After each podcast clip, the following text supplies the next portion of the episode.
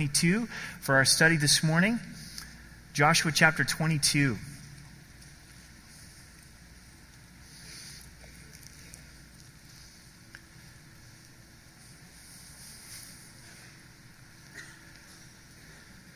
Can I share a quick story?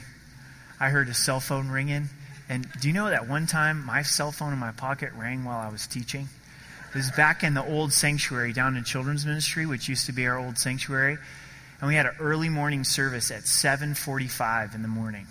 That's almost an ungodly hour, but and I had you know driven to church and Amber was coming to the later service and I'd taken the car seats and left them in my car. So she was calling me saying, "Hey, I need the car seats," you know, and and uh, so here was my phone ringing in my pocket right while I was, I was teaching. So you're not the only one that has forgotten to silence your phone, you know. I just wanted to encourage you. Don't feel bad. It happens. Happens to the best of us, right? So. And then there's just the infamous pastor line. Is God calling? Right? It's, a, it's like, I think every time I've been in a sanctuary, and cell phone rings, the pastor's like, well, God must be calling, right? Yeah, phone's ringing. All right, let's pray. On task. Father, we just thank you for your goodness and your love, Lord, your grace and your mercy. Thank you that we can just enjoy being together and enjoy being in your presence. And Lord, help us to learn about relationships as we open up your word. God, I think we all agree that we need help in relationships. We need help in learning how to relate to one another in a way that honors and glorifies you. Would you soften hearts? Would you heal marriages, heal friendships? Just encourage and bless, and we love you. In Jesus' name, amen. Avoiding misunderstanding. A small misunderstanding can lead into a breach in relationship. Here's a couple of quotes on misunderstanding. It's dreadful what little things lead people to misunderstand each other. Such little things lead us to misunderstand each other. This is Kipling. He writes this We're all islands shouting lies to each other across seas of misunderstanding. Seas of misunderstanding. I remember a misunderstanding that happened between Amber and I when we were dating. We were pretty early in our relationship. We'd only been dating like four to six weeks or whatever. And she was renting a house with some girlfriends and she was cooking me a, a meal. And I had just recently gotten my own apartment and was really fascinated by all the kitchen stuff that you need. And so I was admiring her pans, her cooking ware. And so I told her, I said, I really like your pans. And she just freezed up and she looks over at me and you could tell she's all offended and what's going on here? And, and so my body language can get strong sometimes. I'm sure you've seen that. And so i you know look back. I said i like your pants. And she's even more offended and she's looking at me. And the whole time all she's hearing me say is i like your pants. P-a-n-t-s instead of i like your pants. And so she's like who's this sicko you know that i've that I've led into to my house. And so now it's become a pretty good joke uh, in our family and in, in, our, in our marriage. I'm sure you've had a misunderstanding where you've thought one thing, you've saw one thing, you've said one thing, but it turned out to not be right. There's a severe misunderstanding with the children of Israel to the point where they're just about ready to go to civil war. They're just about ready to fight with each other. If you've been studying with us throughout Joshua, you're like, wait a second, he skipped a lot of chapters, didn't he? Last time I remember, last Sunday, we were in chapter 14 out at the park, and now we're in chapter 22. And some of you are rejoicing because you read ahead. And you're like, I don't know if I can sit through a sermon of how the land was divided. So let's briefly cover the, that section of Scripture as God did lay out the land to the tribes and says, This tribe this is your land. And there is a lesson there for us that God individually gives us inheritance, but we have to go in and possess it ourselves. He also gave a specific place for the Levites, a city of refuge. Now, Joshua in this chapter is dealing with the two and a half tribes. The two and a half tribes that didn't want to dwell in the promised land. And that's where the misunderstanding arises. After they fought in the battle and they're at a time of rest. Like Dr. Foley mentioned, we do have a real enemy. Satan wants to come against us. Do you know the number one way that he's going to come against us? As he wants to divide the people of God. So he'll divide us in our homes, inside of our marriages, our relationship with our kids. He'll divide us as brothers and sisters in Christ. He'll do whatever is possible. And Israel is facing their greatest threat, and it's the division amongst themselves. So if you're taking notes this morning, I'd encourage you to write some things down on the back of your bulletin. to take them to heart because there's great lessons for us in this area of relationship. So, verse 1 of chapter 22 Then Joshua called the Reubenites, the Gadites, and half of the tribe of Manasseh. These are those two and a half tribes that told God, We don't want to dwell in the promised land. Even before Moses had passed away and they'd entered into the land, they said, We want to stay on this side of the Jordan, which is currently the country of Jordan. So now Joshua is going to send them back to their land with these instructions. But the lesson here is, is God doesn't force us to enter into his promises. God doesn't plead with these two and a half tribes. He doesn't say, I know what's best for you. He simply says, Oh, you don't want it? You don't want the promised land? You think you know better than me? Then go ahead. You can dwell on this other side of the Jordan. And history shows us that these two and a half tribes were the first ones to be defeated. They were the first ones to be wiped out. But they have Joshua's blessing. They had Moses' blessing as well. But this was the commitment that was given to them in verse 2. And said to them, You have kept all that Moses, the servant of the Lord, commanded you, and have obeyed my voice in all that I have commanded you. You have not left your brethren these many days up to this day, but have kept the charge of the commandment of the Lord your God. The only requirement that Moses and Joshua gave them is that they were to fight with the rest of Israel in the promised land, which they were faithful to do for many days. In verse 4, and now the Lord your God has given rest to your brethren, as he promised them. Now therefore return and go to your tents and to the land of your possession which Moses, the servant of the Lord, gave you on the other side of the Jordan. Here's the warning that's given to them as they go. But take careful heed to do the commandment and the law which Moses, the servant of the Lord, commanded you to love the Lord your God, to walk in all of his ways, to keep his commands, to hold fast to him, and to serve him with all of your heart and with all of your soul. Joshua knows the tendency of the human heart is that when we're at a time of rest, when the battles are done, we can drift away from the Lord.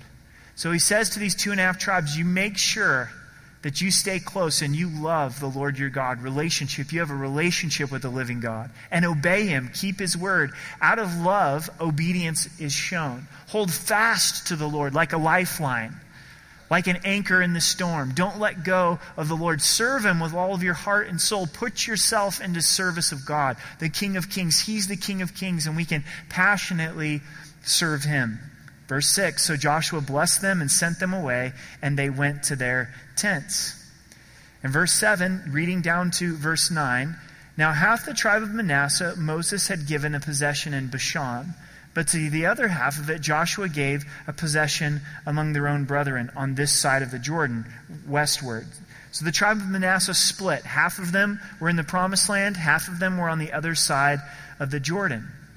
And indeed, when Joshua sent them away to their tents, he blessed them and spoke to them, saying, Return with much riches to your tent, and with much livestock, with silver and gold, with bronze, with iron, and with very much clothing. Divide the spoil of your enemies with your brethren. So the children of Reuben, the children of Gad, and half the tribe of Manasseh returned and departed from the children of Israel at Shiloh, which is in the land of Canaan, to go to the country of Gilead, to the land to their possessions, which they had obtained according to the word of the Lord by the hand of Moses. Now here's where our story gets interesting in verse 10. And when they came to the region of the Jordan, which is in the land of Canaan, the children of Reuben, the children of Gad, and half the tribe of Manasseh built an altar there by the Jordan, a great and impressive altar. So that's all they did.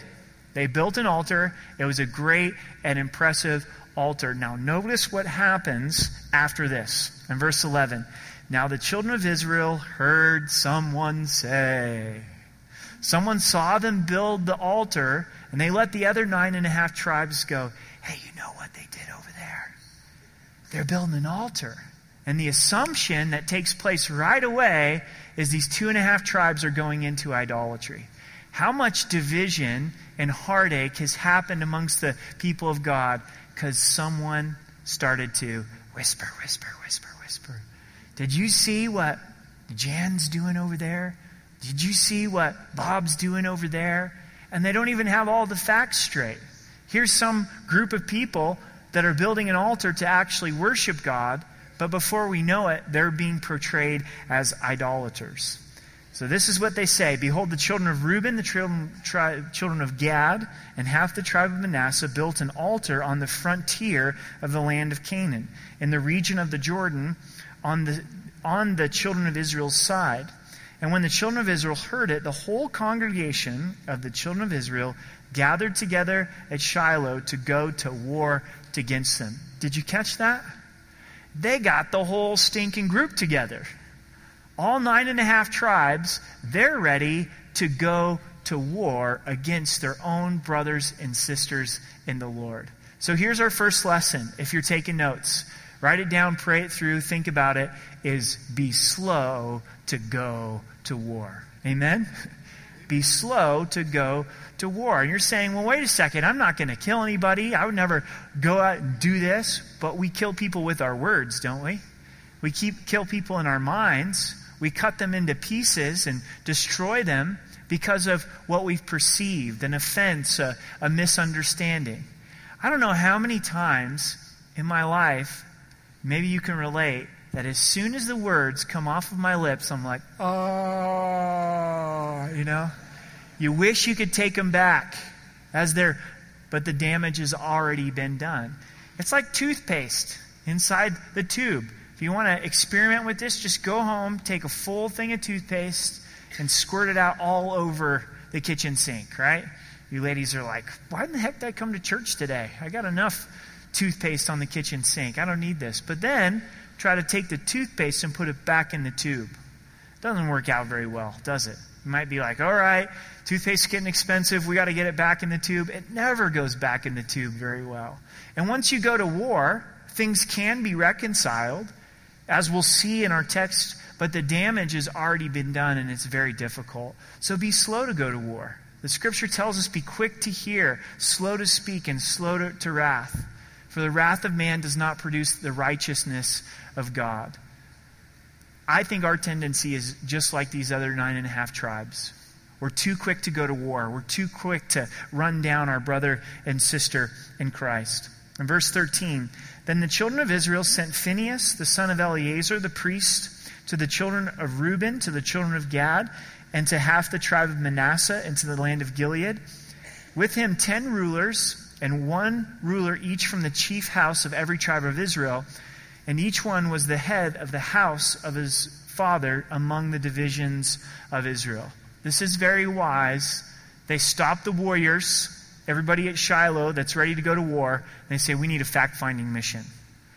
Before we enter into this battle, we need to send the priests, we need to send the key leaders from each tribe to go find out what's going on. In verse 15, then they came to the children of Reuben, to the children of Gad, and to half the tribe of Manasseh. Have you noticed? We're going to read that a lot this morning.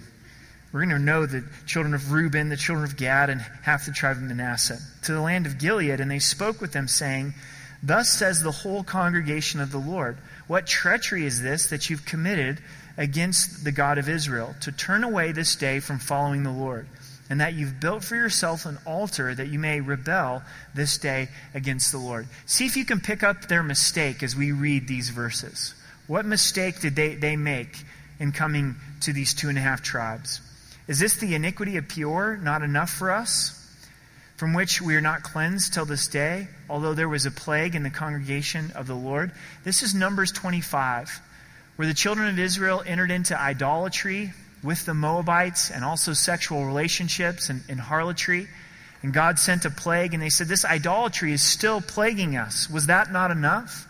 In verse 18, but that you must turn away this day from following the Lord. And it shall be, if you rebel today against the Lord, that tomorrow he will be angry with the whole congregation of Israel. Nevertheless, if the land of your possession is unclean, then cross over to the land of the possession of the Lord, where the Lord's tabernacle stands, and take possession among us. But do not rebel against the Lord, nor rebel against us, by building yourself an altar besides the altar of the Lord our God. Did not Achan, the son of Zerah, commit a trespass in the accursed thing? The wrath fell on all the congregation of Israel, and that man did not perish alone in his iniquity. Do you remember Achan? Achan is bacon because he was faking and all that stuff that we went through, right? So these guys roll up this fact finding mission And instead of asking questions, what do they do? They go, You guys are a bunch of idolaters. You've rebelled against God. You're going the way of Numbers 25. You're just like Achan. And so this leads us to our next lesson, and it's this, is we need to assume the best. God would want us to assume the best of brothers and sisters in Christ, but instead, they assumed the worst. They've already come to the verdict. They're the judge, no trial, you're idolaters. And how quick we can do the same thing and that we can assume the worst of others. Wisdom would have been to ask questions first, to roll up on the scene and go, hey guys, could you tell me about this altar? What's your heart? Why are you doing it? That would have gone over a lot better than pulling up and thinking, I've got this whole situation figured out and you guys are in rebellion. So be slow to go to war, but also assume the best and ask questions before we go into that accusation mode. Also, this would have been a great time to remember the track record. These guys have just fought all these battles that we've read about. And we know that it took years, that it wasn't just a few days, but they had literally fought in battle together. Now they're about ready to start a civil war. When we get offended or there's a misunderstanding, our flesh very quickly doesn't think about that wonderful track record that we have together. And all we think about is the offense. We laser in upon the offense. So it's take the time to ask some questions. Take the time to remember the track record. 1 Corinthians 13, which will sound familiar, I think, to, to most, gives us the importance of love in assuming the best. Let me read it to you. Though I speak with tongues of men and of angels, but have not love, I've become a sounding brass or a clanging cymbal. And though I have the gift of prophecy and understand all mystery and knowledge, and though I have all faith, so that I could remove mountains, but have not love, I'm nothing. And though I bestow all my goods to feed the poor, and though I give my body to be burned, but have not love, it profits me nothing. Love suffers long and is kind.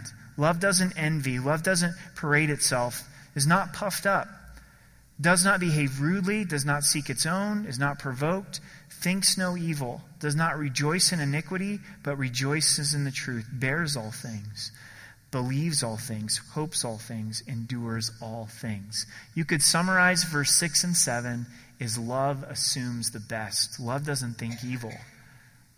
Love bears all things and believes all things. When there's a misunderstanding, and let's take a moment to look deep for just a second. If there's a misunderstanding or you've been offended, even inside of your own family unit and your closest friends, what do you do? Do you automatically assume the worst? Do you automatically go down that laundry list of saying, well, this is what's wrong in their life, this is what they're missing in their relationship with the Lord, and I'm going to set them right? These nine and a half tribes went with a zealous attitude of we're going to set them right with the Lord, but they misunderstood the whole situation.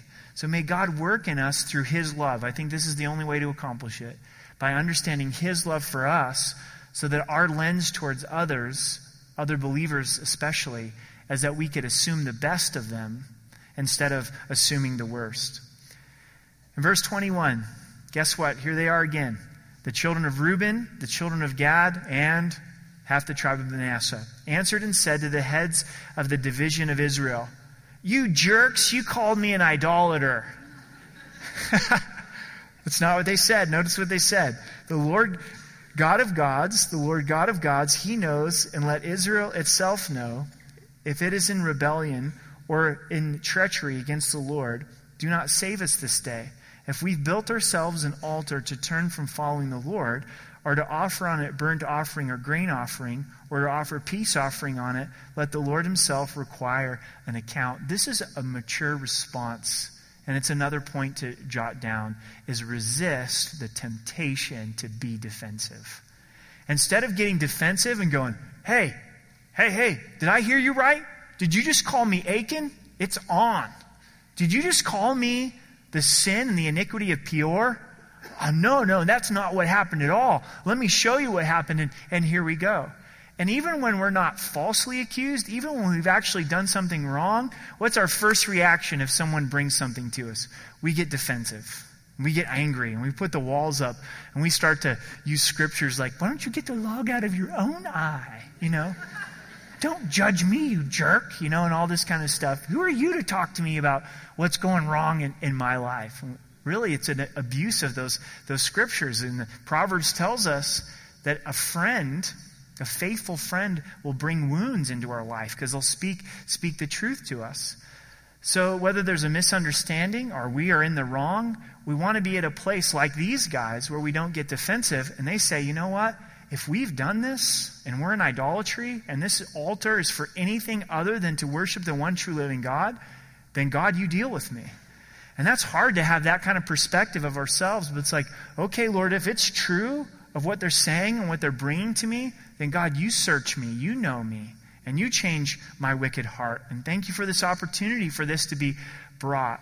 So it's very important, the best we can, and, and to grow in this, to resist the temptation to get defensive. In verse 24, but in fact, we've done it for fear, for a reason saying, in time to come, your descendants may speak to our descendants, saying, What have you to do with the Lord God of Israel?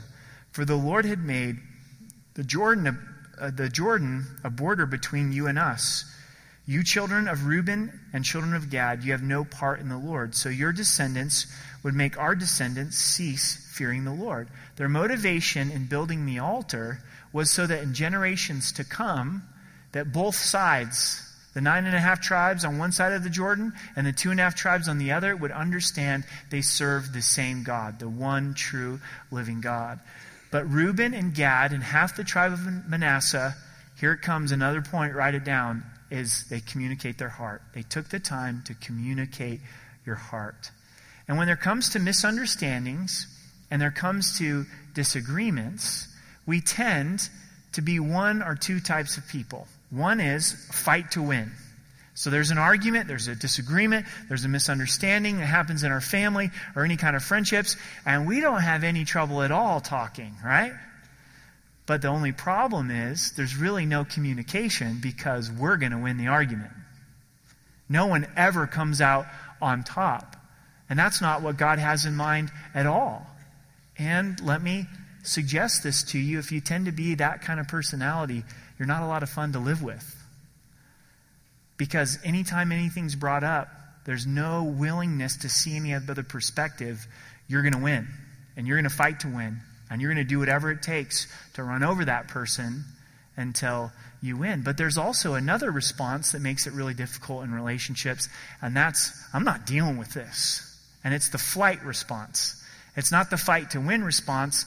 I'm not going to say anything. I'm not going to invest any you know, heart into this. I'm just going to simply walk away from it. And it even happens in a marriage in a Christian marriage, and people say, Well, I'm not going to get divorced because we're believers, but you've detached from your marriage. You've stopped investing in your marriage and even dealing with some of those hard things and sharing where the misunderstanding and the offense took place.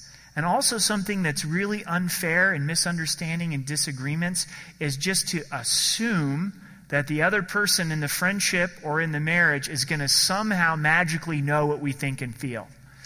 This kind of logic that's like, you know, if they really loved me, they'd know that they hurt me right now. And they, I wouldn't have to say anything and go to them and say, You're being a real jerk, because they would just know. So I'm going to give it in my body language. And they should know what they did wrong, right? And some guy's like, I'm a man. I'm a man. I'm a man. I'm a man. And I don't feel like talking about how I feel because I don't have feelings. I have, I don't know what it is, but I'm not saying anything, you know? So we kind of put this macho thing on, so we're not going to tell friends or our wife or what we feel or what's in our heart or that we've been offended. And see, this is the biblical truth. This is what God wants us to do in Ephesians 4:15 is not fight to win, not flee from it, but speaking the truth in love that you may grow up in all things into him which is the head. Speak the truth in love. You've got to say it. You absolutely have to say it. You got to say it straight, but you've got to say it lovingly. Very important to say it lovingly. Even though the communication's not perfect in this text, could you imagine what would happen if they didn't talk at all? Maybe the most dangerous thing that can happen is the absolute silence. Is saying, are not going to breach this subject. We're not going to go there. Because once we begin to communicate, then hearts begin to be seen, and God brings about reconciliation. And remember, Satan's the accuser of the brethren. So he's right there going, you know what? Your spouse has really been a jerk all along. You know? They don't love you. They don't care about you. You know that brother sister in Christ? They're so selfish. They don't even really care about you. They're going to betray you at the first possible thing. And you know, Pastor Eric, he's always looking right at you during the message. You know? And he's targeting you out, and you should really go find a, another church. And all this kind of craziness that happens in our heart and our mind. Actually, I am looking right at you. No, I'm just the enemy's there to do that. And a lot of times, what happens is when we begin to communicate, God begins to work. Pray first. Don't just rush foolishly into these kind of conversations. Pick the right time. If you've got kids in the home and they're talking and fighting and all those kind of things, it's not the time to say, hey, babe, there's some stuff on my heart, you know, uh, some things I want to talk about. And no, pick the right time. Pick those times of, of peace. And, but we got to share our heart. We got to have the strength in the Lord to communicate. In verse 26, Therefore, we said, Let us now prepare to build ourselves an altar, not for burnt offering nor for sacrifice, but that may be a witness between you and us and our generations after us, that we may perform the service of the Lord before him with our burnt offering, with our sacrifice, with our peace offering, that your descendants may not say to our descendants in time to come, You have no part in the Lord. Therefore, we said that it will be, when they say this to us, or to our generations in time to come, that we may say, Here's the replica of the altar of the Lord which our fathers made, though not for burnt offering nor for sacrifice, but as a witness between you and us. Far be it from us that we should rebel against the Lord, and turn from following the Lord this day to build an altar for burnt offerings, for grain offerings, or for sacrifice, beside the altar of the Lord our God, which is before his tabernacle. They're saying, We understand, we get it that burnt offerings, peace offerings, all of those offerings that God has given in the Old Testament, that's to happen at the tabernacle. We're not trying to replace that. But we are desiring to have an altar over here that will remind both generations, both sides, that we serve the one true living God. Their idea is let's worship together. Let's gather around this altar and let's worship together. So the fact finding team's got to go back to the rest of the nine and a half tribes, verse 30. Now, when Phinehas the priest and the rulers of the congregation, the heads of the division of Israel, were with him, heard the words that the children of Reuben, the children of Gad, the children of Manasseh spoke, it pleased them. Then Phinehas, the son of Eleazar the priest, said to the children of Reuben, the children of Gad, and to the children of Manasseh, This day we perceive that the Lord is among us, because you've not committed this treachery against the Lord. Now you've delivered the children of Israel out of the hand of the Lord. And Phinehas the son of Eleazar, the priest and the rulers, returned from the children of Reuben and the children of Gad, from the land of Gilead to the land of Canaan, to the children of Israel, and brought back word to them. And here's their conclusion in verse 33. So the thing pleased the children of Israel, and the, and the children of Israel blessed God. They spoke no more of going against them in battle to destroy the land where the children of Reuben and Gad dwelt. Here's the next lesson. It's really important. Is bury the offense. Bury the offense. These guys decided that they're not going to bring it up again. They're not going to do the whole thing like, I don't really know if they're committed to the one true living God. I don't really know if they're not going to slip into idolatry. Let's keep our eyes on them and see how they're going to use the altar in six months. They bury the offense. And that's what God wants us to do in friendships and relationships. When things are talked through and there's forgiveness, we can't keep that offense in our back pocket. And then when that person messes up again, we bring it out and say, Oh, I told you so. You were never going to change to begin with, right? And this is hard, isn't it? Our flesh wants to do all of these things. And it's time to speak no more of that. You're saying, How do I do that? It's really difficult. We have to look at the cross of Jesus. His death, his burial, and his resurrection. Scripture tells us that all of our sin, past, present, and future, is buried with Christ and we're risen in newness of life. That means the sin that I'm hung up on, that I can't forgive, is buried with Jesus. And I'm going and trying to dig it up. No, it's buried with Christ And this person is now a new creation in Christ Jesus, and I need to see them through the lens of Jesus Christ. Sometimes this is just downright discipline. This is just downright controlling our mouths and saying, I'm going to choose to not speak of this again. I'm going to choose to not bring this up. I'm not going to hold it over their head. God's forgiven me and given me so many fresh starts. I'm going to give this to someone else. Bury the offense. Chapter ends in verse 34. Then the children of Reuben and the children of Gad called the altar witness, for it is a witness between us that the Lord is God. Last point is this, is they worship together.